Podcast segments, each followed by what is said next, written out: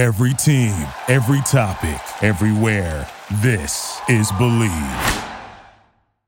With the Lucky Land slots, you can get lucky just about anywhere. This is your captain speaking. Uh, we've got clear runway and the weather's fine, but we're just going to circle up here a while and uh, get lucky. No, no, nothing like that. It's just these cash prizes add up quick. So I suggest you sit back, keep your tray table upright, and start getting lucky. Play for free at LuckyLandSlots.com. Are you feeling lucky? No purchase necessary. Void where prohibited by law. 18 plus terms and conditions apply. See website for details. At Progressive, we know there's nothing like the feeling of riding your motorcycle with your buddies on the open road. It's a potent cocktail of thrills, laughter, and pure adrenaline. A feeling that would be impossible to recreate on the radio. Until now. Hit it, sound effects guy! I'm real proud of you, son.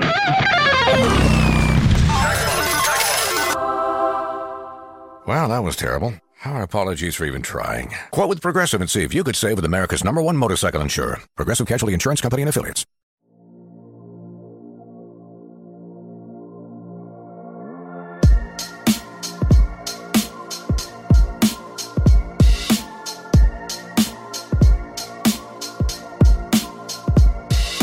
All right, welcome to week.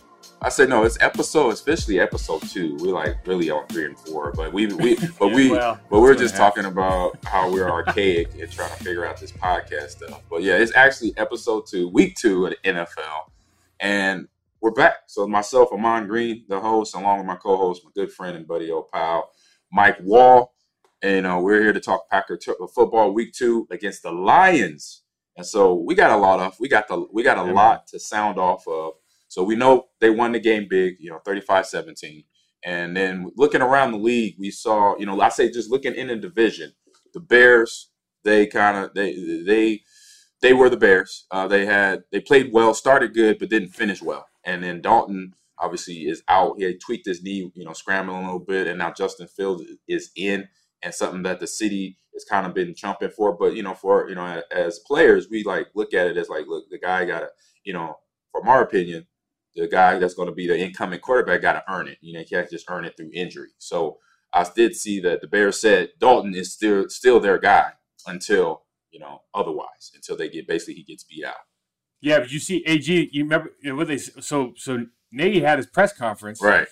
And a guy asked him a direct question About it? and he and he deferred it, and he he said something about he said something about scheme, which was kind of a weird. I, what he was really saying was, listen, we have to run two different schemes because these guys have different Correct. talents. But he said he said scheme, and the guy, you know, they kind of went back and forth. But then, then he went and sent like an intern or his PR guy back into the the, the press conference Really? room to clarify his statements. Oh yeah, so it's a it's a typical Chicago disaster. But you you, you know the thing that's interesting about Fields, Yeah. to me at least, is first he's super intriguing. He showed the preseason he can play, athletic, but right. you're having so now you're you you've had but but not only that you have veterans on the team, and then you have guys like Briggs, Olin Kreutz, guys that are like reviewing their stuff, you know, doing TV shows in Chicago. They're saying, "Hey, this guy can play. Like this guy can make plays Mm-hmm. for us." So once you get the like the veterans are going to tell you, "Hey, it's time to move on." Basically, right? yep. And so the interesting dynamic is, you know, everyone right now is on Matt Nagy, but it's like if it's me, if if I'm just a bet man Right. here, right? Matt Nagy probably wants to play Justin Fields. It's probably the fact when the ownership, the general manager, somebody else, maybe it's Ryan Pace, maybe it's the ownership, but the fact that they paid Dalton like ten million dollars to be the starter before they drafted uh, Justin Correct. Fields, that's got to have at least something to do with the fact that that dude's not playing right now because he's so much more dynamic, and we already know what uh, Andy Dalton's been. For. I listen. I hope Andy Dalton plays the rest of the season because the Packers are going to be in a much better position if he's playing. Right. Right. But but no, you know. what? Yeah, but- you're right. But the Yeah. truth is, like they they don't even have like last week. You know, they're not even moving the pocket when Justin Fields comes in. Like they're not they're not even No. game planning for the opportunity for him to show up and play. So right now it's almost like I would if it was me and I'm in that me- am I I'm in that locker room I'm in that media I'm thinking that Matt Nagy has his hands tied right now and he's not allowed to play that Right. kid because otherwise you'd at least have some stuff and you'd have some stuff baked in for when Andy Dalton gets hurt and Justin Field comes in he's going to have a, a, different package. He Right. And and then for me as a coach, because we both coach, I would have that package ready to go, regardless of what I what I can't do. You know, having my hands tied because uh, Dalton is the highest paid player at that position that we got to play. Like I'm gonna just have it just in case because injuries happen as we know. And you know, for me, I was in this situation in Seattle. You know, I was a rookie, and by the time training camp was over, it was clear, even though he was a great running back, but he was 10 years in. And it was a young Ahman Green and then a young Ricky Watters. You know, great running back. You know, you know, he's Hall of Fame, Hall of Fame potential. Obviously didn't finish out his career the way it should have. But by the time, you know, I'm coming in by to my own learning the playbook, and he's the highest, he's the $25 million running back at the time. And so, of course, Cortez Kennedy, like you said, teammates, Cortez Kennedy, uh, Mike Sinclair are walking up to me during practices. AG, why you ain't started? I'm like, hey, I'm a rookie from Nebraska. Y'all got to speak up for me. I'm not saying a thing. I'm just trying to keep my job. You know, I'm a special teamer right now. You know, and I'm on practice. I promise you, Cortez Kennedy, go ahead and say it. right, and he did. You know, and it was just, it was just like I was like, thank you. You know, but I was still the backup. You know, I was still the four, you know, special teamer. But that's the situation. That's the part of the game that, as athletes, we see it. Fans don't hear that. They don't hear. They hear it later. Maybe if we bring it up in an interview, but that is another part. That's the part of the business. Like you got the best player, obviously, right staring at you, and it's obvious you should play him. But from a contract and business and who's paying, who's getting paid what, um, well, we got to go with Dalton right now. You know, so that's it. That's the thing. But in, like I said, as a coach, I'm ready for all scenarios. You know, I'm like, okay, I got a in my back pocket, I got a small package of formations and plays that that Justin Fields. I, I talked today I talked to Ohio State and said, look, okay, these are the plays that I need to know that he can do because if he if uh, Dalton gets hurt, which most likely happened, and you know it was game one, he was getting beat up. So at least have that in back pocket. So I just say as a pro, Nagy should have, you know, he one thing he I'm, I'm just surprised he missed that because you know it's football. Guys get hurt week by week, and then we go on to the next game. We got the Saints. Okay, the Saints, you know, stumped the mud hole in the Packers last week. That, anyway, that's what it looked like. They stopped this mud hole but then they get they get mm-hmm. stopped this week, you know, against the Panthers. And what I'm I'm I'm I'm, I'm liking what I'm seeing with the Panthers. Obviously, they already have you know Christian McCaffrey, but they got Darnold from the Jets, and he's like basically got that chip on his shoulder now, which obviously is uh, granted because he got drafted by the Jets, played the Jets week one, kicked their butt, and then then here in week two, um, mm-hmm. what we're going to talk about here with uh, the Saints offensive line, you know, you know, getting basically manhandled you know, now now is a different pocket for uh, Jameis Winston. You know, he didn't have that pocket that he had the week before, where he could sit back, pick apart a defense, and then make his throws, or or take off and run. You know, he had a whole different pocket in that backfield against the uh, Panthers from um, from what I saw and what I from the highlights I saw. So. Yeah, man, I, I studied that tape yesterday, and it was amazing. There's a couple things happening. First of all, the Saints did such a good job against the Packers, and we talked about kind of the one of the weaknesses maybe of the Packers right now is their is their ability to rush the passer. Like I know Rashan Gary had a uh, their first sack they had of the season last night was by Rashan right. Gary, but it was off that ball that the Jared Goff actually the ball slipped out of his hand and fell down. Right. Like, they're not rushing the passer very well. The interior of that line was getting pushed around by the Saints really bad. And then what you saw is the difference in the game in the Saints game versus the Panthers is the Panthers have so many different guys and they're all like they're all shifty. They have like, you know, 90, 95 big guys. Yeah. Everybody else is yeah. shifty. So they got so many guys up there that can rush the passer from different places. If you don't have your communication down pat, man, there was free rushers coming literally everywhere. Jameis Winston didn't yeah. know what hit him. And the difference in the game, and you can see because Jameis Winston reverted back to Jameis Winston of yes, last year. I saw that before yep.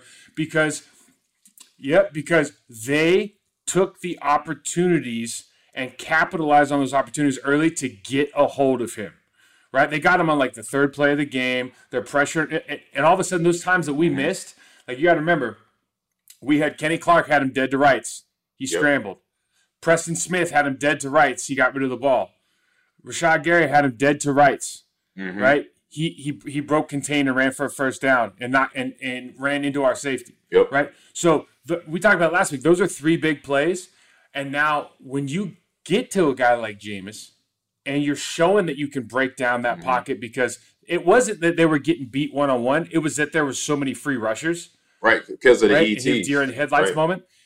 That's right. Well, ETs they're running, but their blitz game is legit yeah. now, right? Like they run they run a couple tackle tackle games, they run a couple ET games, but they're dogs in blitzes, and not knowing where they're coming from. They had stacked the two linebackers in the A gap. One of them's coming, and they always seem to like, you know back in the day, AG like you, you remember when Lan- Briggs and Erlach used to sit in the A gaps, but they were already designated which one's dropping, which one's Yeah. not.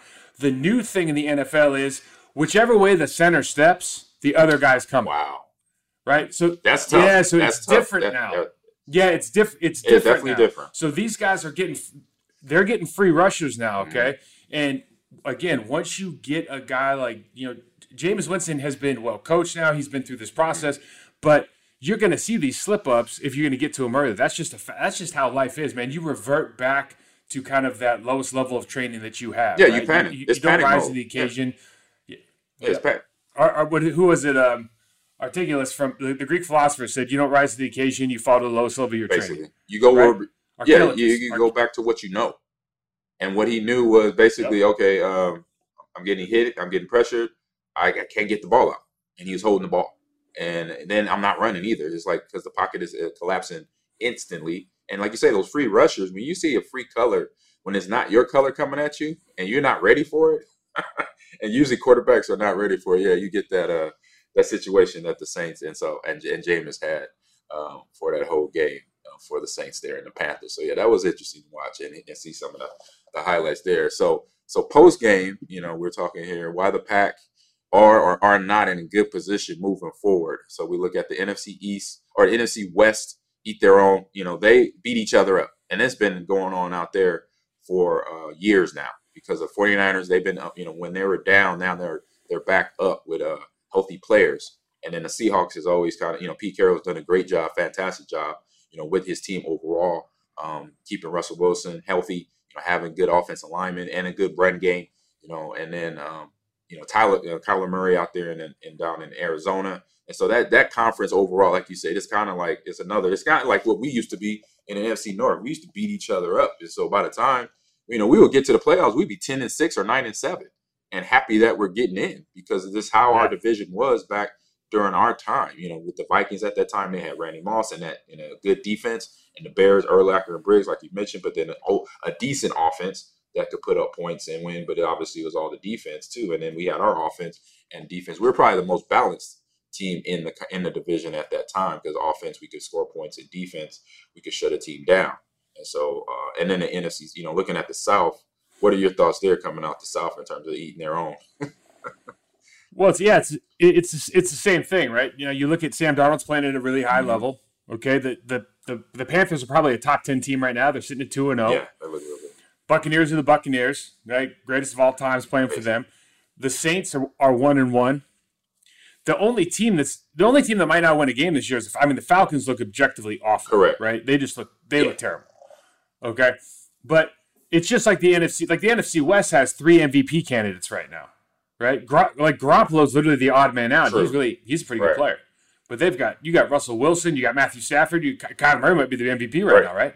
So it's it's a, kind of the same thing. You look at the NF, the NFC South, where you just have some really strong teams. The Saints are going to be there in the end. They're going to be fighting for a playoff spot. You know the the Bucs might go undefeated this year the way they're playing, and then you've got a Carolina Panthers team. And I'm just telling you, the Carolina Panthers defense is a problem. Like they're a big time problem. And now Sam Darnold's a you, you got a competent quarterback. Christian McCaffrey's a superstar. Mm-hmm. Where they where they got DJ Moore, right? They got some guys on out on the outside that can play ball. They have a decent offensive line. I mean, that's a that's a team. So they're when we say you're going to eat your own, what what that means is like all these teams just might go one and one in the division, Right.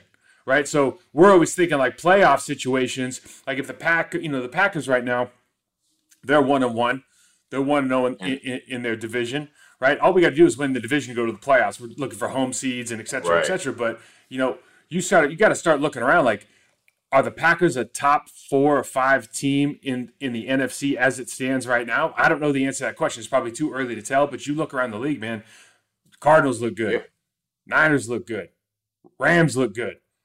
Bucs look good. Panthers look good. You start going, man, there's a lot of good teams in the NFC, but unfortunately for everybody else, until somebody proves otherwise, the Packers really don't like the Packers should go undefeated in their division. There's nobody that really should True. beat them.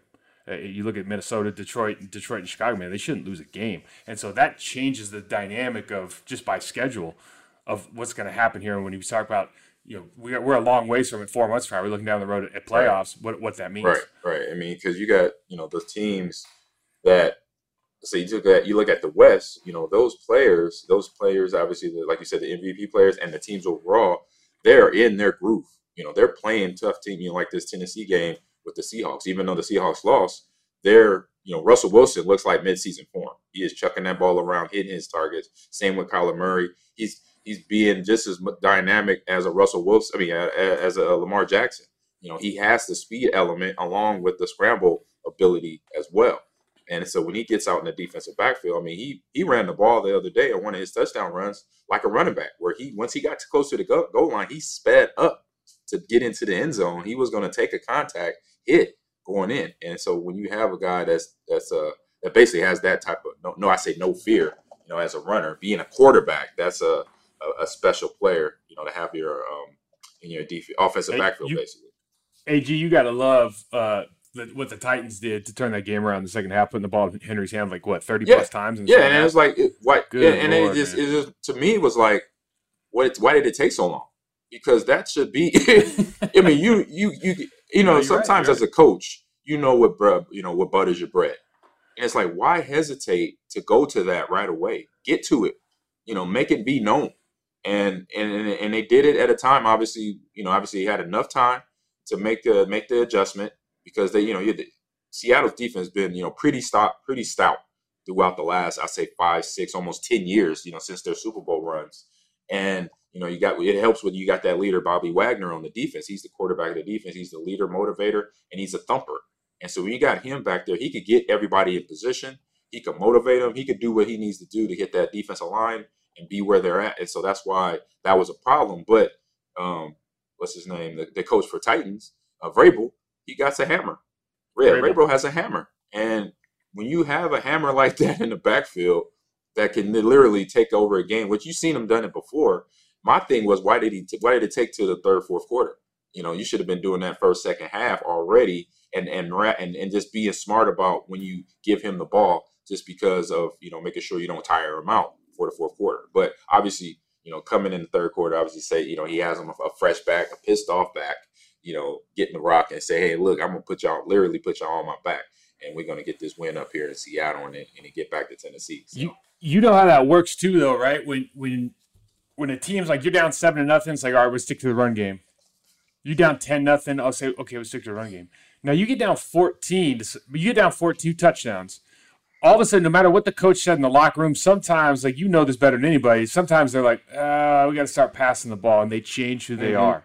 And I thought one thing, if you just look at that from from from Vrabel's perspective, it might be a defining moment in their season right. this early on, because despite being down like they were down in the second half, they're like, you know what, we're just going to live and die with what we're good at, right? And and the the willingness to kind of go back and go, you know, we don't need to run, we don't need to, you know, do this play action and drop back pass. Let's just stick to what we're good at, and we're going to live and die by it. We're going to mm-hmm. live and die mm-hmm. by that sword. I thought that was a big deal for that team because you know their defense isn't very good. They're going to give up points, but what's the what's the best remedy for that? Run the football, keep, keep that clock it. going, keep that offense, off the field, right? Field. So that I think that could have been a big deal.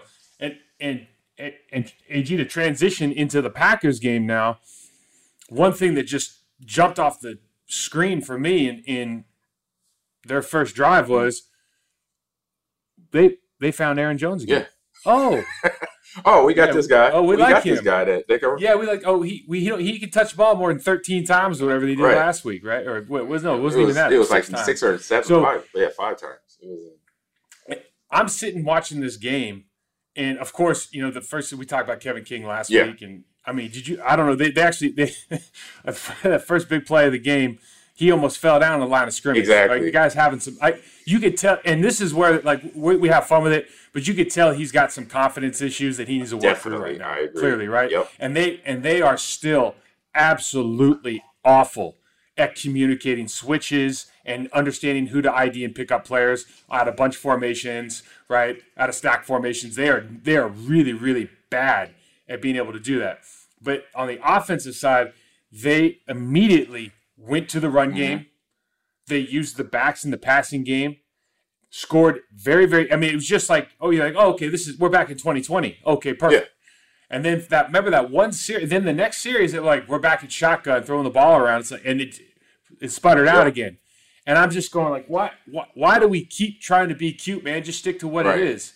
And Aaron Jones had a big night last night. So again, it's one of those deals where maybe from a play con perspective, they came back and they said, all right, listen, let's live and die by what we know works and what we're good at. And we can figure the rest out along the way because we're still not hitting that deep ball. We're still not doing a lot of things that like you kind of see Rodgers usually mm-hmm. doing. But as long as you've got a defense like the Lions playing too deep, cover four, cover two, zone coverage, no eight man boxes, when you got Marcedes Lewis as a blocking tight end, off- offensive you've line. got Dillon, Jones, all these guys are extra off. Yeah, dude. I mean, you got that's all you can eat. And what the Lions are saying is what? I don't think you'll run the ball all the way down yeah, you're not gonna run it every play. the right. field. I think, and I think, and I think if you do, you're going to get a holding penalty. You're going to get impatient. Something's going to happen. I just don't think you can go 90 on us, Mhm. right? And sh- hey, sure enough, we could do it. Yep. We could do it. And then what happens is they start creeping up. People get desperate. They change their philosophy in mid mid game, blow it wide Yeah, open, man. and then uh, the thing from them bunch formations, like you mentioned, the Packers are using also using emotion, something that, that we talked about already, and something we've seen in the past and um, seasons before, is that they use them little motions. You know, I noticed on the two or three of those touchdown uh, run and pass where it was a it wasn't a bunch formation, it was a, like a tight split with a, slot receiver and an outside receiver, and then Davante or Aaron Jones or Tonyan come over to make it a bunch formation. And then they obviously, you know, now Aaron knows, okay, it's man coverage. And now, like the one touchdown reception for Aaron Jones, where he he ran, he basically did a power step.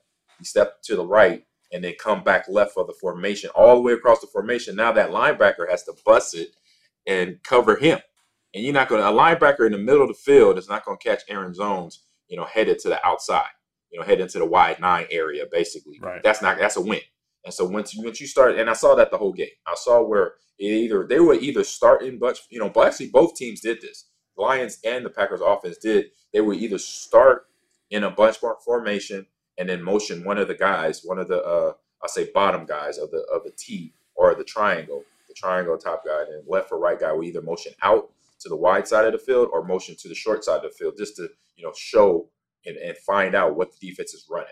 And that obviously for Aaron, being a quarterback, you know, that he is, he can then big and then he knows where where to go with the ball instantly when he sees that man cover, especially when the play design was set up like like the touchdown reception that the, I think was the third or the third or the second touchdown reception for Aaron Jones out of the backfield. You know, with him coming with four touchdowns, three receptions, one rushing, um, that just showed they understood. Matt Lafleur understood along with Hackett. You know what type of defense. You know they were going to play mostly man, but zone every now and then. And then obviously, like you said, the defensive backs or linebackers in coverage panicking because they had a, in one instance they had a pass interference that was a ticky tacky one. It was tight, you know, but it was a young DB that actually subbed in because one of their you know other DBs was out for the year with a torn Achilles. But still, that one it was touchy. It was like he just put his hands on him as the ball got there, but it, it, it either you know either part of the call it's a, a pass interference. So that was some you know some little tidbits that I you know I paid attention to throughout the game, and then you know going into you know how the line of scrimmage was controlled. I remember one play that Gary, you know, you talk about Sewell, the tackle for the uh, Lions. Gary was all in his chest on one of, of several plays, Mhm. and where he, as we said, as we call it when we are playing, he had he had a, he had a high heel or he had uh, uh, ice skates on or skates. He had him skate skating all the way back to Jared Goff's lap. So I saw Gary kind of coming to his own a little bit, you know, with, Zer- with Za'Darius being gone with the back injury, being on IR. So Gary was able to get some plays where he could just use his power, you know, that gets that makes him um, inside. I say uh, off the line of scrimmage, you know, linebacker, D lineman, you know, to where he could be dual a through dual threat for that defensive line. Yeah, man. You think about when he was at Michigan. I mean, he was a you know he was a top recruit when he was at Mhm. Michigan. What was the, always the, the knock on him was kind of like he the, the production, the numbers Right, weren't because there. was right? because of his size, numbers probably. weren't there. You know, not being a Yeah, he maybe he was one of those tweeners. He's a little bit, and he's certainly a little bit bigger now. But you see his dimensions, the length of his arms, his explosiveness. Now, I got to say this though, when Penei Sewell came out from Oregon, he took that that year off, and he was going to be a top draft pick. I watched this guy and just thought, man, this guy needs a lot of work technically, Right. Right. And then they moved him over. Now, luckily, he got Hank Fraley as a line coach. Hank Fraley is a great Okay. line coach. Former former center for the for, for the uh, for the Browns. He was a, he's a really he was a great player. He's a really really good line coach, and he's got that that group playing at a high level. But they put him over at right tackle in the preseason. He looked, I mean, uh, he looked awful. And He struggled. the problem is, I don't know what happened, but man, they put him back over on the left side, and he's playing really, really well. So, you know, one of the questions going into the game was, can we get a pass rush on Goff? Because we don't expect it from the inside Right. guys. So we're either gonna have to either bring extra, or we're, basically saying, can Preston Smith and Rashan Gary win against? If they can win against Sewell, that's great outside, right. right? Sewell did had a pretty good game last night, but that means the backup right tackles in. I think his name is Matt Nelson from Iowa, Mm-hmm. and they needed to beat him, right? They needed to make Goff feel pressure because we know that that Goff can't play football off schedule. No, if you get him off He's a his drop back spot, quarterback, right? right? If you get him off his spot, yeah. If you get him off his spot, he is not a good player, at least at this point. Mm-hmm. So we answered some, like we did the things we needed to do on that side of the ball to get some turnovers, to get him to make some mistakes. But you know, it's like anything else. When you see the game early on, when we're not getting that pressure, when we're not when we're not winning that line of mm-hmm. scrimmage. Because I thought that I thought the Lions came in, especially you know the first couple drives, they're doing a really good job of moving the ball, run pass, mix it up, keep Goff on schedule, right? Keep him out of third and long situations. He had a one third and long. We're rushing three. They got they're protecting with five or six. He literally had like 25 seconds to throw the ball. Yeah, it's, there's just some things still where defensively we're it doesn't look great. We're not winning one on one matchups when we have one on one matchups to win. But you know the big story here is ultimately the Lions don't have the talent required to compete at Correct. that level Yep. right? Like just if you just look, and we can just take Goff and, and Rodgers out of it because that's a Mm-hmm. given. But if you just look up and down those rosters, and I like they brought over Brockers from from the Yeah, Rams, the linebacker, And I D assume he's a great yeah. player. They yeah they they have some they have some players, but if you just look at their roster, they should never be able to compete with the Packers if the Packers are playing good, sound football. And I think it was just a, a matter of last night. They're going to come out with Dan Campbell. They're going to play really, really hard. Their offensive, defensive line are going to try to control the line of mm. scrimmage. That's what they see as the strength of their team, is their is their kind of their trenches and, their Yeah. and their toughness. So they're going to come out with that emotion. They're going to come out and, and they're going to they're going to come off the ball. They're going to do a good job stabbing, stacking and shedding on the defensive line and they did a really good job for about a quarter and a half. But eventually, you know how this goes, man. Like once the emotion wears off and you got to play ball, they just don't have the talent required to compete. Correct.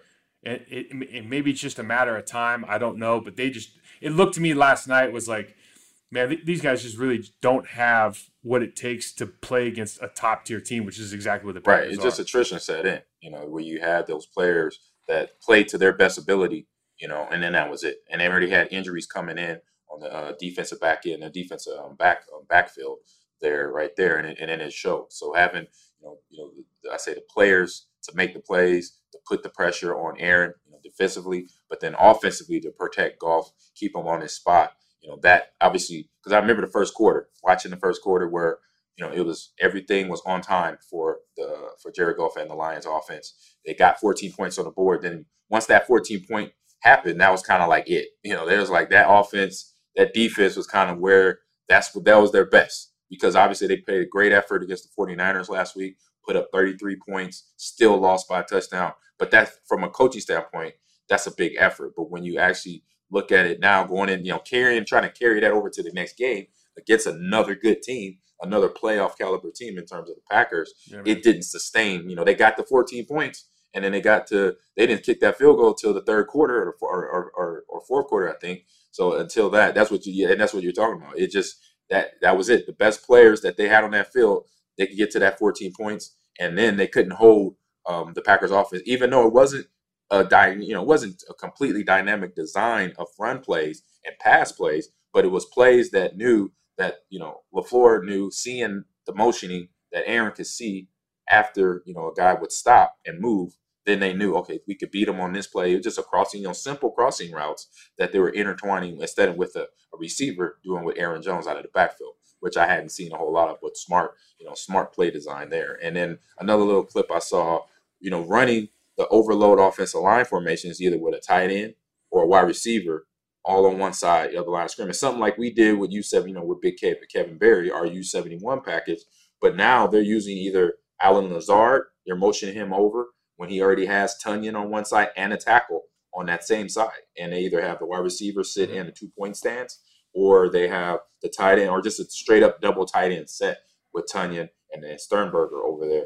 And then they're doing the run play. I know the run um, run that Aaron Jones had his one uh, touchdown on the goal line was that formation. They motion into it. And so that right there is something I say to watch. I said, I'm gonna watch throughout the year to see how that formation works for them, and that's gonna be one of their go-to formations. Because I know right now, with and I saw, um, I think it was the Ravens run the same thing when their their game-winning play with Lamar Jackson and their quarterback power. It was the same formation. They had caught Kansas City with three of their D linemen on the right side of the line, so they were outnumbered. You know, they got Ricard, the big mm-hmm. fullback, who's you know three fifteen. I didn't realize he was like over three hundred pounds, but he's fifteen. Yeah, fullback. Oh man, he's, he's, huge. Right? You know, yeah. but then you that's an extra lineman along with the guys that you already mm-hmm. got blocking up front. So you had five linemen out, you know, into two defensive linemen um, for the Chiefs, and then a linebacker who's off the ball. So that's a win. You know, if you you could just fall and hit your head on the goal line, basically, and that's what what Aaron Jones did. Yeah. What what are the biggest plays in the NFL for the last five, six years? They call, a lot of teams just call it the kick play. What they'll do is they'll, they'll run two tight ends, two tight ends in a wing, like like like a Lazard or, or a mm. tight or a, a wide mm-hmm. receiver mm-hmm. on one side, and they basically will hand the, the running back the ball off as a downhill play, but everyone's kind of just washing that side yep. down, and then they're just going to bounce it. And the the commentary is, I bet that my running back because who's got to make the play then? The cornerback's got to come up to the line of scrimmage, yep. right? Maintain his leverage, have a same foot, same shoulder strike to that near hip, and stop him at the line of scrimmage. 99.9% of the running backs not named Richard Sherman are not, and Jalen Ramsey will do it too, actually. Defensive backs, defensive backs. yeah, yeah, sorry, sorry, defensive yeah, backs. Uh, except for Sherman, and you know he was he was great Correct. at it, and then Ramsey. Yeah. These guys, they're not going to make that play. So they're saying, "Hey, I bet you Ahman Green can run right through that that cornerback's uh, tackle for at least five yards, if not more. It's one of the most popular plays in the league, yeah. right? And so you just see these different these different variations of it. One thing that was super interesting for me last night was so Patrick's out with the yep, injury. Okay, he was questionable for the, the line, So right? we got a chance. Yeah. yeah. yeah, So we got a chance to see uh, Runyan's kid in playing left oh, guard, okay. and again, this isn't uh, the most talented defensive line we're going to see.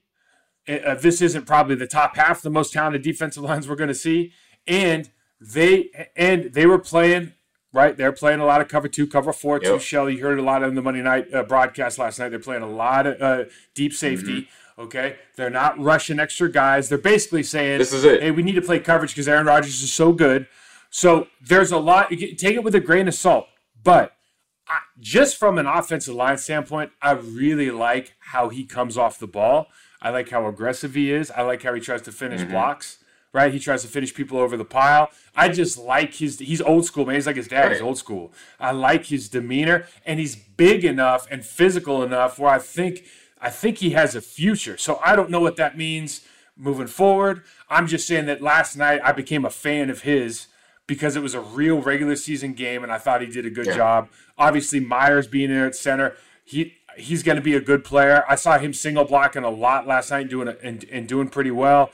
Right. You know, across the board, they're you know all those guys. They had a good game. I just it was one of those games where they should have had a good game. They're playing against three or four defensive linemen, a lot of times three on these on these long distance mm-hmm. situations. Mm-hmm. So they're winning that line of scrimmage, but it's almost by design, yep. right? Having said that, it's like anytime you have that many touchdowns, that many sustained drives, the quarterbacks staying relatively clean throughout the night.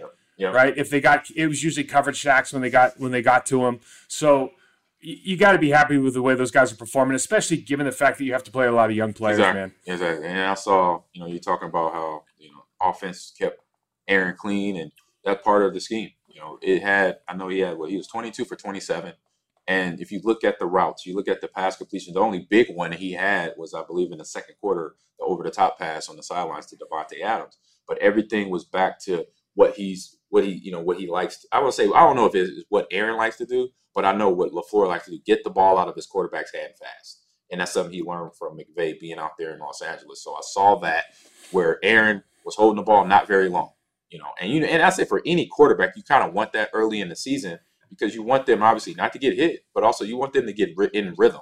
And then when you have three step drop passes, that helps them get in rhythm. And then eventually, then you have the run game clicking like they did in this game. Then you could go to the play action where now you could play action seven, eight step drops to get these big throws and a big, uh, you know, big routes completed. But then that comes later into the season as you see teams as you know come midseason they settled into their defensive scheme, they settled into their offensive scheme, and they get comfortable. Then that's when basically offensive coordinators, defensive coordinators earn their money. You know, then they're starting to put in defenses and offenses to try to beat really beat a team because they got to know how to do it and how to find the weaknesses, you know, for each team. So um, that's something I saw. I like what, what LaFleur did along with Hackett, you know, with the offense there and the defense as well coming along. You think about it too, bro. Like to to to your point, Rodgers missed probably three big throws, yeah. like right on the fingertips, right, or just yep. a foot away. So you take it, was basically the the plan worked to unlike last week where we're kind of all scratching our head like what is uh, what is I don't understand what Correct. we're doing. This worked to perfection. We just actually missed. And he was like, at some point, they said he was like 16 for mm-hmm. 16 on second and third down with like four touch. I mean, just some ridiculous numbers. Guy's amazing. But he did, he overthrew a couple that he wants back, I'm sure. And sure. if you put those on tape as well, now it's like, it's all you can eat, right? Because now everybody's happy, yep. right? Adams is getting the deep ball. Zard's getting his deep ball. MVS is getting his deep ball. He's getting the ball yeah. down the middle. I mean, you're everyone's eating. And when everyone's eating, it's like, man, who's? It's like you watch the Saints game versus the Ravens, right? And and they're like, we got to take one guy away. And they're like, well, okay, what about all the other guys? right, that's a problem. you know, they're like, oh, we'll take away Tyreek Hill. Yeah, they take away Tyreek Hill. It's like, oh, okay, well, uh, we still got this tight end's pretty good. Like, we'll go ahead and give the ball to him then. Whatever you guys want to do. Yeah, we you figure know, it out. I mean, we're, we're, we lost the game, but we still dropped 35 points. Exactly. Right? We got to figure this so. out. We got to figure this out. And uh, so we'll get on moving on to get off our lawn. So we're going to figure out a whole bunch of stuff we got a whole lot of stuff we're about to get off our line about. I say the first one um, I'm gonna throw out there is the taunting. Uh, again, taunting again is back. All right, I think this is gonna be a running a running thing throughout the whole season for both of us. This will be yeah, this is gonna be a weekly segment. So starting off, the first taunting that I was like, huh, was uh, the, in the Bengals Bears game where Dalton they're in the end zone and the uh, Bengals blitz Dalton in the end zone, and they in the you know the blitzer really didn't get there, but he got there, and, and I think uh, Dalton threw an incomplete pass or it got tipped, and the DB was just celebrating that it was an incomplete pass, and I guess because he was still within five yards of Dalton, he got a flag, and I'm like, come on, I'm like, get off my line. He is just he made a play. Like he's in the end zone. Obviously, the goal is if, if when the offense is on the end zone, the goal for a defense obviously is what get a safety so you're you're trying to put pressure on. They send a safety in there, even though he doesn't get the sack, he does disrupt the play. It's an incomplete pass. Dalton couldn't get the ball out in time, and he's celebrating the incomplete pass. And just for him celebrating within, he was literally standing next. I think he actually he I think he kind of bumped the referee, but in his celebration, because you know the referees come in real fast, thinking that you know they want to break up a yep. fight or something, but they get hit and in, unintentionally, I think it was a hit. And in celebration, the referee tossed the flag, and I'm like, come on! So it gives the Bears that 15 yard penalty. They, they get off the goal line. Now all the all the pressure that was on the Bears offense now is gone. So I'm like, come on, with these you know, with these taunting flags, as like we we talked about last week, we're gonna talk about it. We're gonna keep talking about this thing to figure out who is in, uh, making these decisions on what it is. So I'm saying get off my line with that one, with that call. Even though this is a Bears game and I'm a Packer, I gotta say get off my line with that one because that was just uh, get off get my off lawn. Come on, let's go. So I think the next one, the next one is you coming we, up. Here. There are so many taunting calls, right? Yeah, dude. I mean, there's so many. It, these are just. I turned on a game from. I, I, this is an old right. thing, right? I I had access. I had access to video this weekend. I had a, I had an iPad, so I was I was messing around. So I was waiting for a game to finish, and I looked on the iPad, and it turns out that there was tape from 2008, which is my last right. year in the league. So my, my son was sitting on the couch, and I was like, man, I'm gonna put on the Se- the Seahawks tape because like the first two games of the Seahawks that that year, I was still healthy. My shoulder wasn't bothering me. So I was like, I'm gonna show I'm gonna show my son that old man used to be able to play a little bit, right? so I turn on this game, and I swear to God, he says this to me. He says, uh, he says uh, he watched about five clips. He goes, he's like, man, is this game in fast forward? Like, what's going on? Because it's just there's so much more violence. Like you're pushing people over the piles, you're taking people low. There's hits to the head. There's it's just a different Sure. game now, right? And so it's so hard for us to watch this. And the last bastion of sanity for old people is, can we at least talk some trash still? And there, a dude got a first down. I think it was it was either the, the Niners game or the Washington football team game, and he spun the ball like you see Keyshawn yeah. Johnson do on NFL Live every damn Yeah. day, right? Make it hot, right? He spun the ball, but unfortunately, he was facing east. Like he was facing the wrong direction. He was facing the sideline of the opposing team, and he got a penalty. And it, to me, it's like, what are we trying to accomplish? And we, you and I talked about the one in the Seahawks game. Dude breaks up a pass on Julio Jones, just gets up and just does a quick Yeah. flex. What are you supposed to do? That's the best receiver they The got. Right. personality is part of the game. Oh my God! It's this. I don't know. I know who. Let me put it this way. I know who Julio Jones is.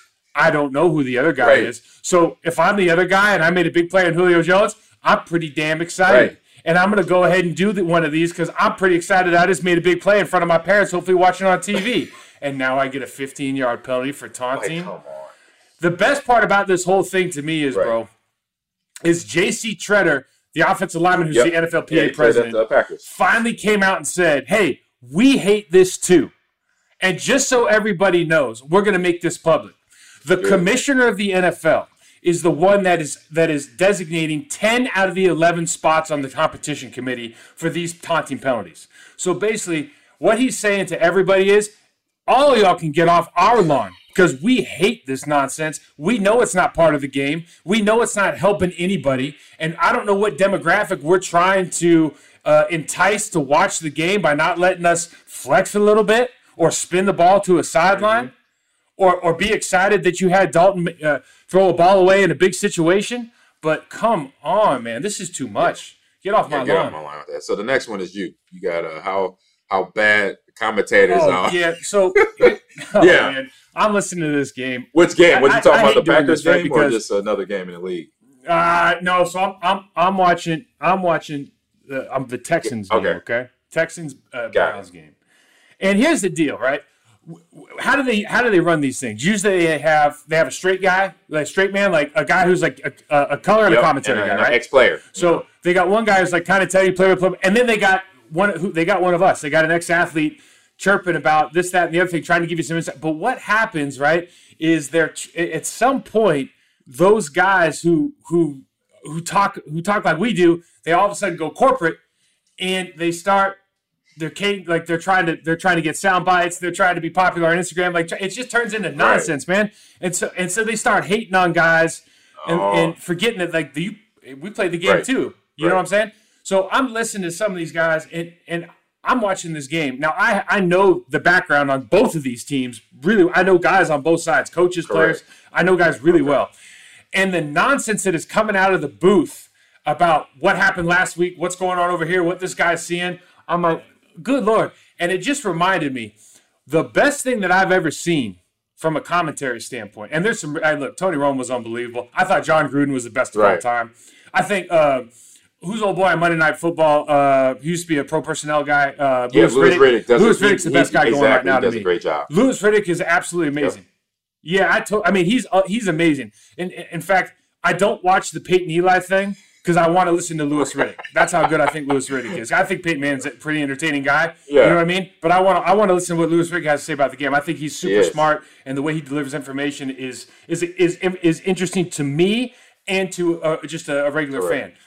But the best thing I've ever seen in my life is, dude, NBC used to run English Premier League soccer games. Okay. Okay, and they, because they're they're so far forward, they used to run them like nine hours ahead of Pacific Coast uh, um, out here in the U.S. And what they would do is they would take fans and they would put a fan from each team in the stand in, in the booth. Wow. And they would let them go at it for the whole game. And that's the best. And I don't know why we're not doing that right now. Like I don't know what we've missed out on, but you got to get people in the booth that have an emotional connection to that team and just let them rip out. Because that would be something I would watch every Louis Riddick, sorry man, I got to listen to Joey down the street versus Bobby from Cleveland. Like that's really what I want to Right hear. when it's a big You know? rivalry game. But some of Oh, these guys talking nonsense, like, yeah, man. It some some of these commentators like putting out bad information Oh about my players god, yes. that just isn't true. Man, get off my line. Just tell the truth. I guess has been going on forever, but it, it has been. I hate it. it. has been. I agree with you. Like like like listening to um, you know, I say the Packers radio because I was I actually went to the game, and so I'm listening to the radio feed. So it's Larry McCarren and Wayne Larrivee, and listening to Larry. You know, God bless his soul. He's been doing it a long time. He's he's up there in age. We both know this.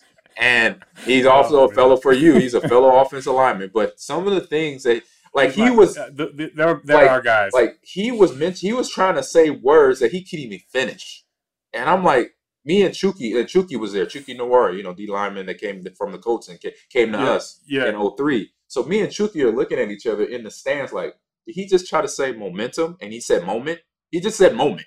I mean, he was, and the way he brought it up was like, He's trying to act like Stephen A. Smith with those five syllable right. words. And I'm like, and I'm sitting there looking at Chucky. It's like, I think he tried to say momentum, but didn't finish it, or we were just giving him the benefit of the doubt. It's like, Hey. come on, come on, uh, uh, Larry. It's like we, A- AG, bro, I love Larry and Wayne. I love Right. them, right? I love them Right. both. They're like, I mean, eh, Packers are like family Correct. to us, right? Everybody's like family. But, but, but, but if you listen to Sirius XM for the last 15 years, there's a channel and they'll you can find their their feed on the on yes, the channel. I think okay? I've heard that used to do every now. I've heard that every now and then. Yes. Okay, so you can hear it. And I just here's the thing, man, because you got to remember, I didn't go back to Green Bay for like ten years. So anything I anything I saw, I was just hearing. I was watching the game, hearing Larry and Wayne Correct. talk, and I just started fi- like it just became obvious if you know the guys. It's like, man, I'm think this their time together should be coming to an end. I'm not sure they like being in the same booth together anymore. right. like like they needed. I think I feel like they needed marriage counseling for a while, man. Yeah. Like, I- That can happen. I believe Oh. that can happen. It- you know. yeah, with commentators. Oh, yeah, I think yeah, that can happen. And I say, you know, we we go back to the bad commentating. It's like when sometimes they have a player and the color person there, the host and the player in there. The player, like you said, they get they forget they were players at one point in time, and they're they're they're just spewing Yeah. out stuff to appease the producer in their ear. And I'm like, come on. I was like, Yeah. you can't you can't go out there and say like if it's a you know not just you know certain I'm, I'm not putting out no particular commentator, but commentators have all commentators that are on currently right now, ESPN, Fox Sports, CBS have done it at least one time. Probably it most likely except for Louis Riddick because he under he still remembers that he was a player and he, then he was personnel after that. But players have said this player is playing terrible right now. He sucks. When I hear a player say that, I'm like, come on, man. Like, get off my lawn. Don't sit there and talk about tell me that you didn't play a perfect game or you know that you play all your games were perfect. That you didn't fumble the ball, you didn't throw an interception, you didn't miss an assignment out there where you look like you shouldn't have been playing in the NFL. So don't go out there and say in a commentation, oh, you suck. Or this quarterback sucks. This wide receiver is terrible. This offensive line should not be playing in the league. Like, what are you talking about? You know you're a human being. You Yeah, made man. that mistake. So that's where I I feel I see when I see comment when I hear commentators say that, I'm like, hey, get off my lawn with that. Because you know as a player, you didn't got your butt kicked on a play where Oh. then it showed up on film that next because you know on Sundays what you thought you didn't see or you didn't you didn't think people saw, then everybody sees it in that Monday morning film review. You see you your butt getting kicked by the opposing team player at your position, you know, opposite of you. That's when you be like you got to realize as a commentator, hey, you know what? Let me pump my brakes. This guy got his butt kicked. He, um, that's just that one play. You got to let it go, but don't say, "Oh, this player sucks." So get off my line with that comment right there. Yeah, hey, I want to add one thing to that. I, I I love what you're saying. It's totally true, and it's just the the thing that I like to I always like to think about because you see it on like NFL Live. Like this goes back years Yes. and years and years, where guys are like, "Hey man, I was a I was a six year backup quarterback, and I'm telling you how bad like Peyton Manning is." Right. You know, like some, something's just so absurd, and it's always it has always been to me like you have to acknowledge that where you were, and you you should not hold anybody as a player, as a former player, you should not hold anybody to a higher standard than you held for yourself in that situation. And I think that's like that's the easiest rule of thumb, Yep. right? Just hold yourself. If hold these guys to at least the the standard that you were, and just be honest with it. Like, hey, we've we've talked about some guys here that have struggled, but usually preface with the fact that, like, at least on my end, man, like I had some mighty struggles trying to figure out how to ro- go from an option offense for one year at Navy to play NFL lineman. Like, it's Heck tough, yeah. right? I understand how tough the game is. I just like to see some behaviors with some of these guys that that show you that lead lead you to the, the conclusion that they're going in the right direction. Exactly. Exactly. So uh, another one you got up here is uh, alcohol-free tailgating in Cleveland. Oh, please, Oh, please dude. tell me. I, I, I got to hear this. Let me know about this one. I, I'm scrolling through Bar- Barstool Sports is unfortunately the way that I get like half of my news content. So, so I'm scrolling through Barstool and they're like, man, they got like you are not allowed to have alcohol at the Cleveland Tailgater this weekend. I'm really? thinking to myself, yeah, I'm thinking to myself, hey, 700 miles away in Buffalo, New York, there are dudes jumping off vans and through tables right now that have been drinking for 48 hours. And you put a ban on alcohol at a football game in America? and it's not a high school game. yeah, that, get off my. What are we trying to do? We might as well, hey, just go ahead and stay home. Everybody got to knit a sweater before the game. I, I, I just this seems like the least amount. Hey, the fun the fun police have gotten off the taunting, got on their carts, gone out. Oh man. They they, they gone out to the parking lot and like, hey, no fun out here either. No fun. You fun. want a spot? You No want a fun spot a tea, governor? That's what they saying. Give me a spot of tea. You want you want you want a lemon with your or honey with your tea uh, instead of your Bud Light or your uh, Michelob or your Modelo's. You know, it's not it's not going down. I mean, to hear this in Cleveland of all places, where they dog pound, you know, they got one of the uh, most talked about fan base uh, in the in the league, and then you're telling me that the tailgating free alcohol. I'm like, just imagine here in Green Bay. You know, uh, so you talking about you want to come about another 700 miles west to Lambeau Field, where you tell the fans in Lambeau, don't bring no alcohol here. It's gonna be a riot. People will lose Oh, their mind. I mean, it was already bad. We had COVID where they couldn't come to the stadium, but now you you tell them, oh, you could come to the stadium, but when you park on on on site, you can't have alcohol.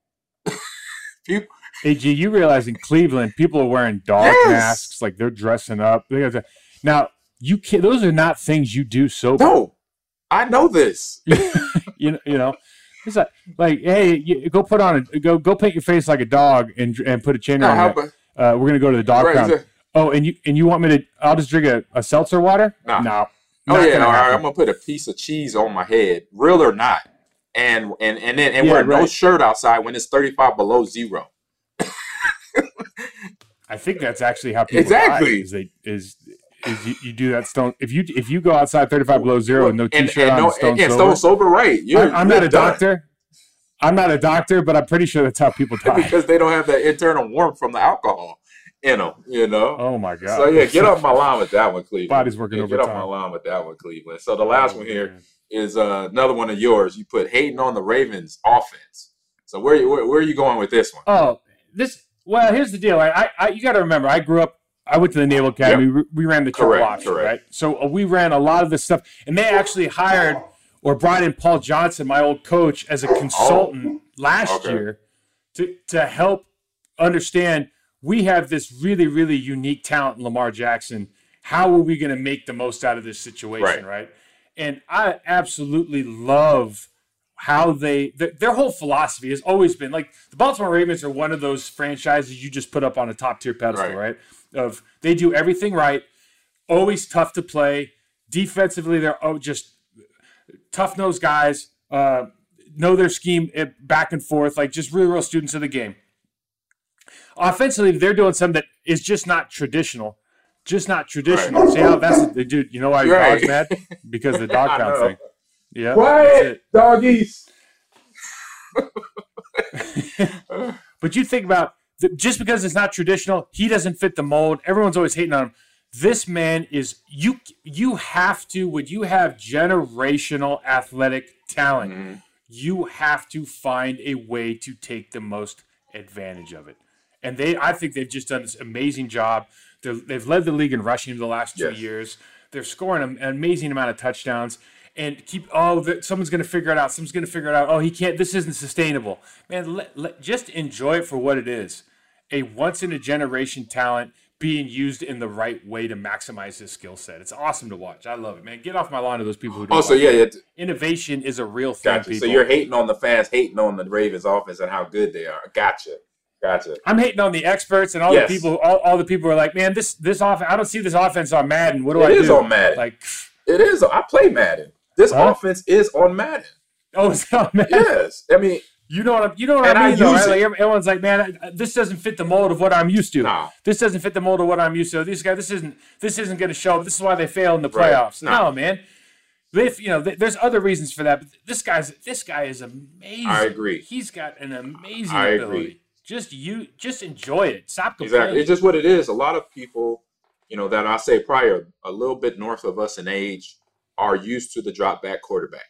They're used to Tom Brady. They're used to Joe Montana. Guys that I love watching. You know, I grew up watching Joe, Joe Montana, and then obviously when Tom came around as well. But then Aaron Rodgers, Brett Favre, all Peyton Manning. We could name, you know, 20 drop back quarterbacks. That that was that. That was their MO. Drew Brees who just retired.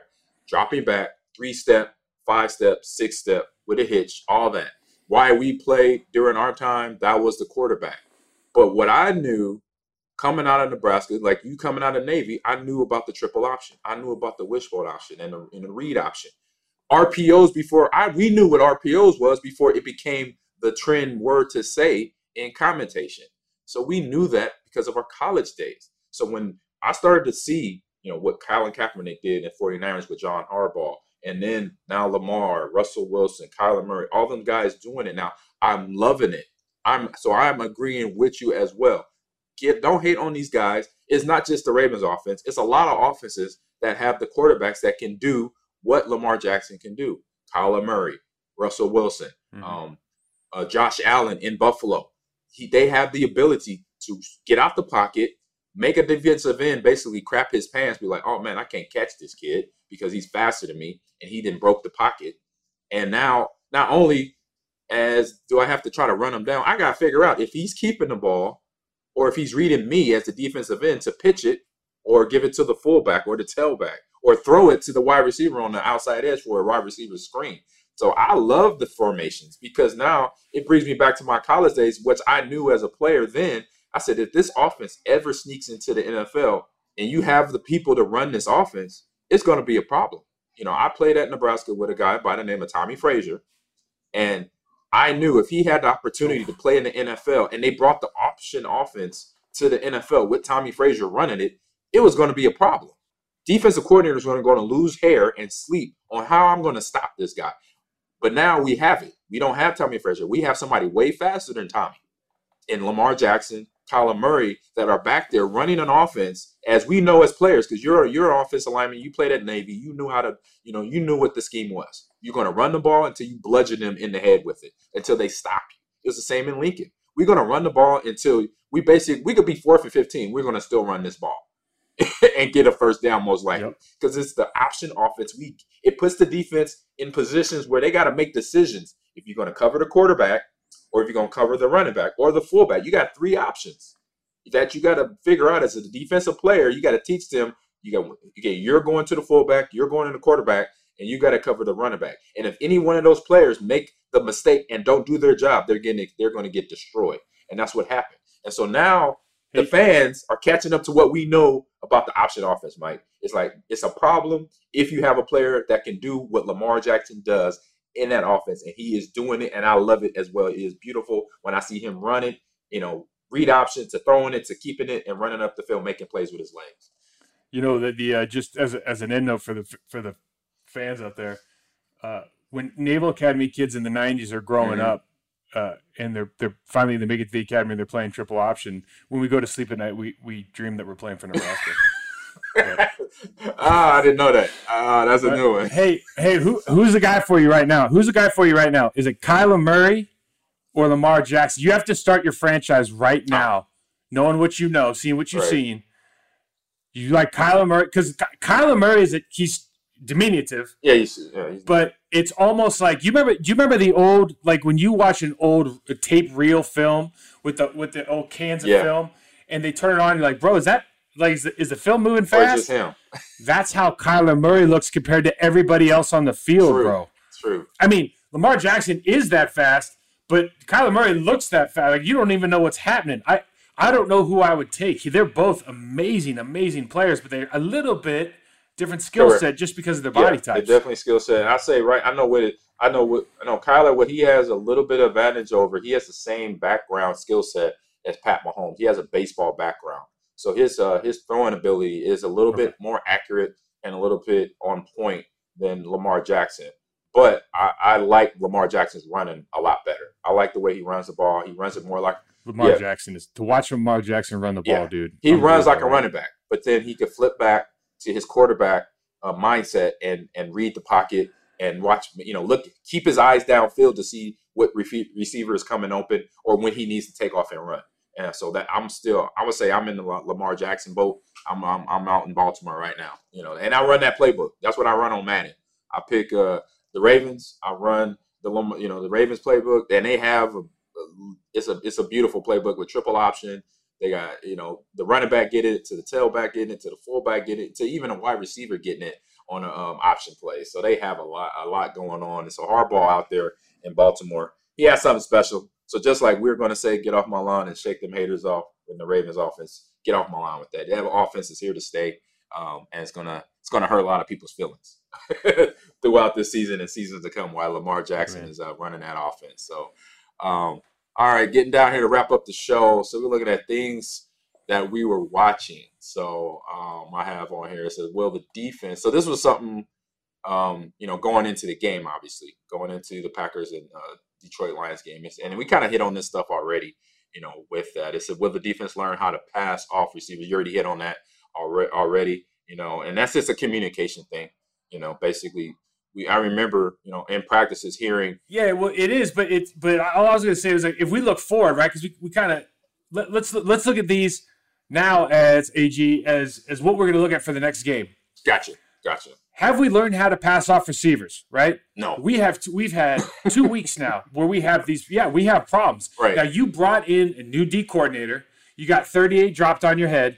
Okay, and let's face it, like I know I know that the Lions did not score a lot of points last Right. night, but I don't think anybody like if you if you got on Twitter last night for the first quarter and a half of that game, first hour of that game, I would imagine that there's not a lot of nice things being said about how we are running the how the defense is operating, Correct. right? Okay. So what I'm saying is as we move forward, this is this is like cheat code stuff for an offensive coordinator or a good mm-hmm. quarterback. Okay, these guys don't switch very well. These guys aren't passing off. They're not talking. these guys have communication Ta- yeah, it's like they're not talking. They're not talking. So right. So what what are we going to focus on during the week to ensure that at the very least, bro, our commu- like you you when you look at a team, you go, okay, these guys are really good athletes. These guys know these guys are good. I look Mm-hmm. at this. Are you really good at the basics of your sport? Right? Can you tackle? That's it. right? Bill Belichick. What makes a good play, defensive player? Oh, we like to we like to hire guys that can tackle, right? can you tackle? Do you understand concepts? Yep. Right? Do you know your playbook? Can you communicate? Because communication and knowledge go hand in hand. Like in other words, I don't know what I'm talking about if I can't teach it to you. Exactly. Right? I'm not a master of, of, of the playbook unless I can teach it to you. And if I can do that and you can do that, then we're going to be able to communicate at a high level. So what it shows me is, for whatever reason, we're missing that component right now. We, we just don't have what we'll, we'll just call playbook mastery, right. Because we're not able to communicate at that high level needed to be successful. So when are we going? How are we going to fix that? That would be like that. That's my biggest question on defense. How are we going to fix? Yeah, because that? those those those those miscommunications, those are first downs that need to be stopped. Those are touchdowns that need to need to be kept out of kept out of the end zone because of simple crossing routes. If you're not bouncing that call from a, if you're in zone and you got you got to bounce it because you can't run out of your zone, that's a problem.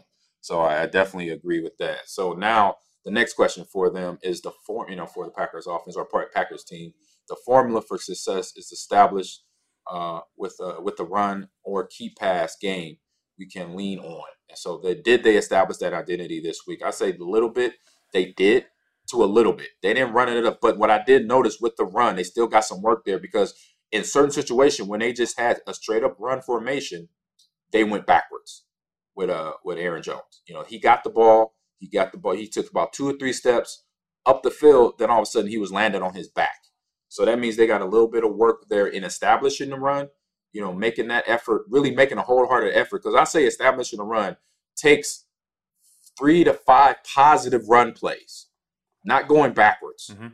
You know, when you go backwards, that means okay, I got to run this again because something either my offensive alignment's timing's off or the running back is not reading his uh, run fits correctly. So I'm gonna run it two more, three more times, positive yards to, to set to let that defense know and let that defensive coordinator know. Look, we're gonna run the ball, and I, when I run it as a coordinator, if I'm an offensive coordinator calling these plays, I want three to five yards every time we run the ball because then I know then I could second down and five. That's an easy decision, better than a second and eight when calling when making play calls. So I say they have a little bit more working there, getting the run game established because obviously the run game then falls into the key pass game, the play action game.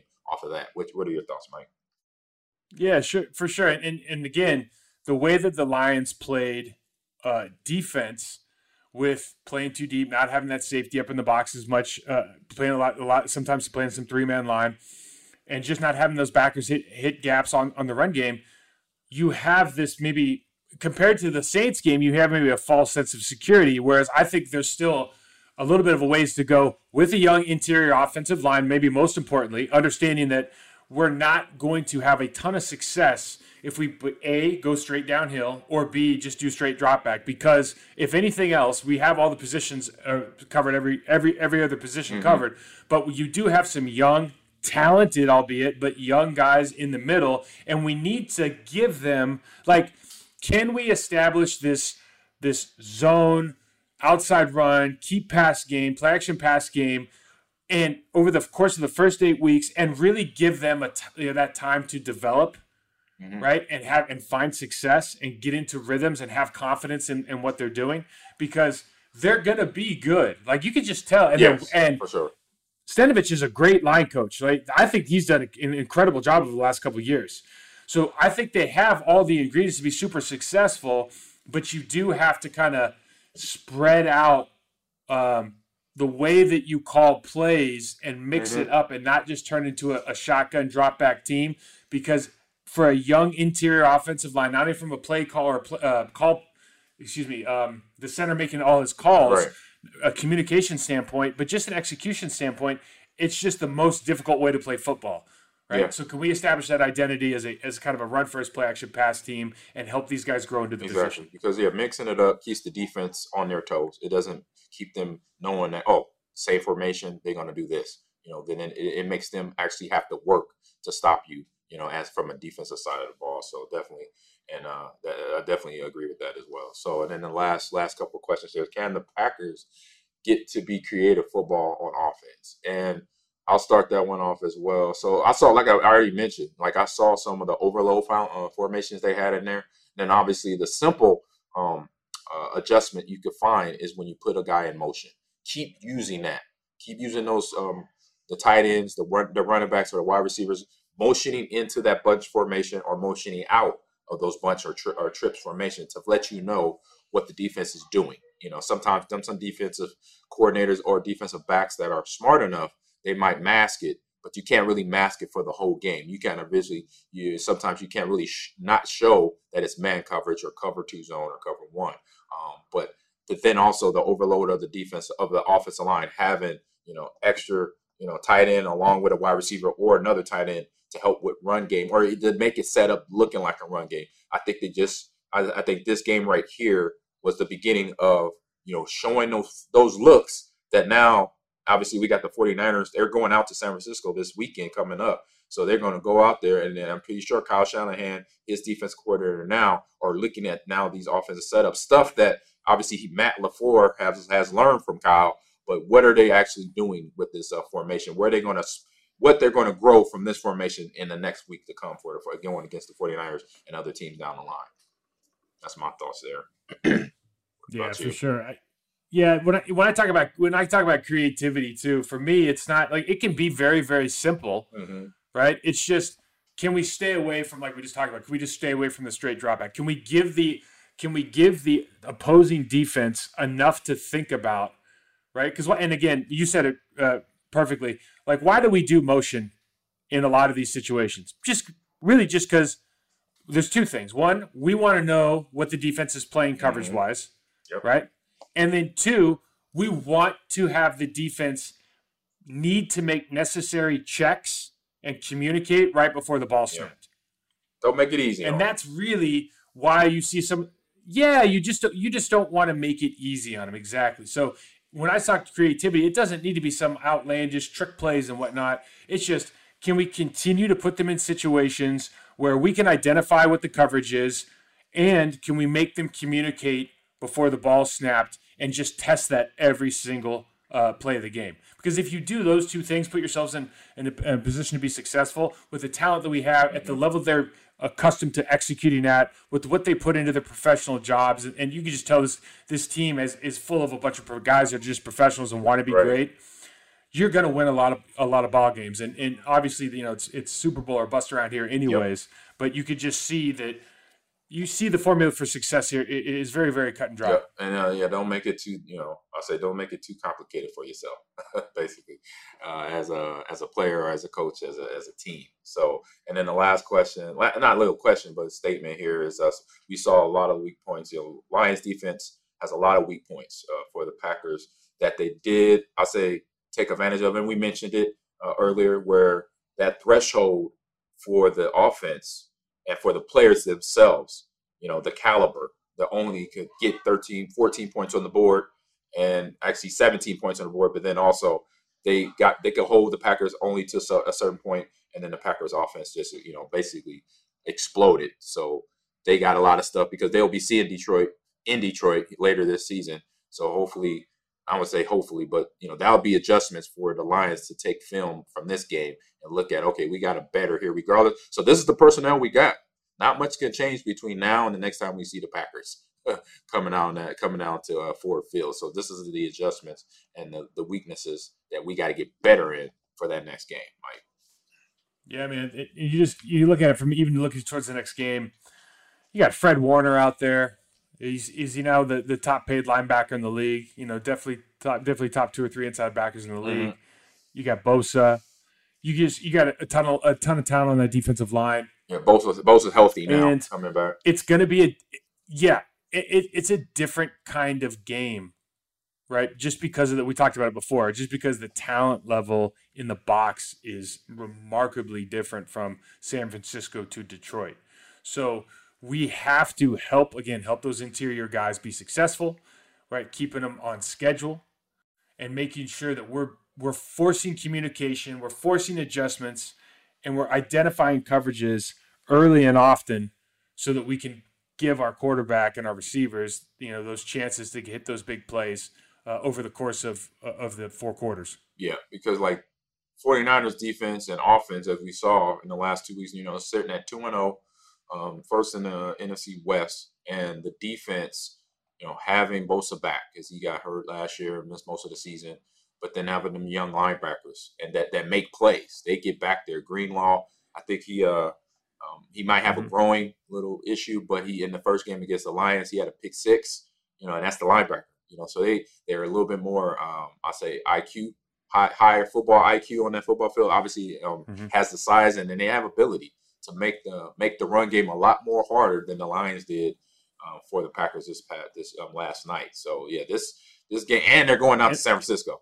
Okay, they're going out to enemy territory. Yeah, and, and AG one one last thing about them is uh, obviously Shan- Shanahan. There's, there's some history there. correct. if anybody wants to get a lesson in in, in how to have creative uh, run blocking schemes, you can watch the Ravens game. You can also watch the Niners and the way that they attack defenses. Now they have their line coach John Benton is one of the best scheme guys. He's one of the most intelligent uh, line coaches I've ever been around. From the his ability to teach unique schemes, put people in bad positions, he is exceptional. Yeah. And so when you watch the way that they'll run their you know their, their jet sweeps when they when they bunch everybody in just like the, the Rams do from time to time, right? And Yeah. create all that space outside for their for their speedsters, right? The way that they're they're the the technique that their linemen use to get off double team blocks onto the second level. They are very, very well coached. They have a great scheme, and they're going to present a lot of problems to our defense. So it's going to be that kind of chess match, I think, as well, where this could be this could be a high scoring game if if if our side can keep up and really crack the code. I think with kind of their box players on right. defense. Yeah, and uh, and it just takes me back to the you know when you're saying the the blocking scheme, and I remember when uh, Harbaugh was still the coach, and I'm seeing you know a tackle in a tight in a tight end position or the fullback position, and I've seen formations Mm-hmm. come out of that team. You know the 49ers before you know with Harbaugh and now with Shanahan too. Same offensive formation where I see a whole bunch of tight ends with no wide receivers, and they had two backs, and they they're telling you we're about to run the ball and we're about to trap you, we're about to power you. We're just gonna pull off the ball, and we're bringing all everybody that's over 300 pounds coming downhill at you. So Oh, and AG, you know Trent Williams. is yes, there, right? I'm, I'm looking at the roster right Trent now. I'm Williams like, oh my god.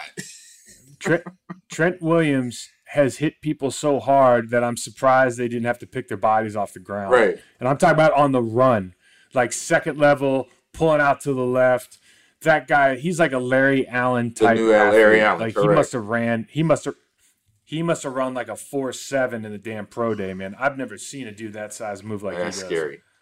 Fun Yeah, that's fun to watch. Yeah, It, to I, say, I say, as an offensive player, offensive line, running back, it's great to watch. But as a defensive player, that's when uh, that's when the conversation is. Uh, oh, I'm making a business decision here. I'm not taking him on. Oh, you think, hey, dude? You remember? Remember the Larry Allen flu, right? Like, I bet you there's a Trent Williams Oh, flu. for so, Larry, sure. for those who don't know, Larry Larry Allen is a Hall of Fame guard for the Dallas Cowboys. One of the most feared humans in football for for uh, you know two decades Correct. probably. He had a 700 pound bench press. He was just nice dude, but this strong. one of the scariest human beings I've ever been Correct. around. And uh, people would literally get sick on Friday before the game, and we and you know when they had to play Larry, and it would be like, oh, I guess you got the Larry Allen flu, and dudes would just, ah, you know, I'm not feeling too good on the sideline. They might try it out the first quarter. Right. But he would put those hands on you when he was in his prime. If he put those hands on you, some bad, you know, it was there were some bad intentions behind those punches, man. And guys would take themselves out of the game talking about, ah, my stomach's upset. Oh, I, you know, I don't think I can go anymore. And it was it was a legitimate. I mean, think about what a scary human you have to be Correct. for that to be in the professional football league, for that to be a real thing. And Trent Williams is that kind of like he's he hits people like that. He reminds me of Larry Allen. Like, man, there was some Trent Williams flu coming up. Not not with our guys. Don't worry about that. But I wouldn't I wouldn't blame him. I guess is what I'm saying. This guy's right, amazing. right, and yeah, I've heard things. I've seen things what uh, what he does to our defensive lineman. You know, when he gets that, when he comes off the ball well. So, and he does. He's a Pro Bowler. He's going to potentially be a Hall of Famer as well in terms of Trent Williams. But uh, oh man, I love it. I love it. My great show. Uh, that is the end of the show here. So, um, guys, and everybody tuning in, you know, definitely go to Apple Podcasts, Spotify, Apple, you know, um, iHeartRadio, wherever you download your podcast. Rate us, review us, give us your opinion. That's how we get better. We love the feedback. We are athletes. We don't care what you say. It it helps us get better. And uh, then also follow us on Twitter. On, on on on my block is the Twitter handle on there, and then again follow us, like us there, retweet us, share us um, on that information, and then uh, we'll be back next week to recap the 49ers, the Packers going out to San Francisco and playing the 49ers this coming weekend. So hope everyone have a good week. Mike, great talking to you, and uh, see you and talk to you next week, buddy. All right, brother.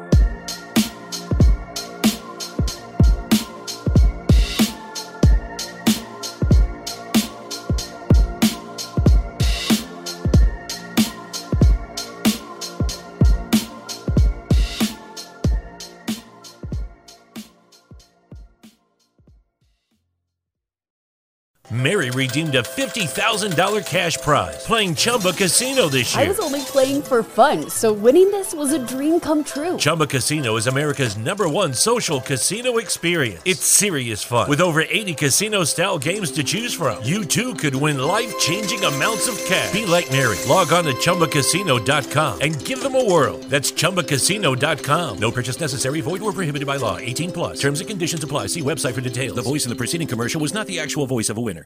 With Progressive's Name Your Price tool, you can find options that fit your budget, because giving you options is the right thing to do. Oh, yeah, like when I hold the door for someone. Sure, it may be weird if I don't time it right, and they're a little too far away, and oh, now they're running. And we're both asking ourselves, is it worth it to run instead of just, you know, letting them open their own door? But still, it's the right thing to do. So get options based on your needs with Progressive's Name Your Price tool. Progressive Casualty Insurance Company affiliates and third party insurers. Comparison rates not available in all states or situations. Prices vary based on how you buy. Without the ones like you, who work tirelessly to keep things running, everything would suddenly stop. Hospitals, factories, schools, and power plants, they all depend on you. No matter the weather, emergency, or time of day, you're the ones who get it done. At Grainger, we're here for you with professional grade industrial supplies. Count on real time product availability and fast delivery. Call clickgrainger.com or just stop by. Grainger for the ones who get it done.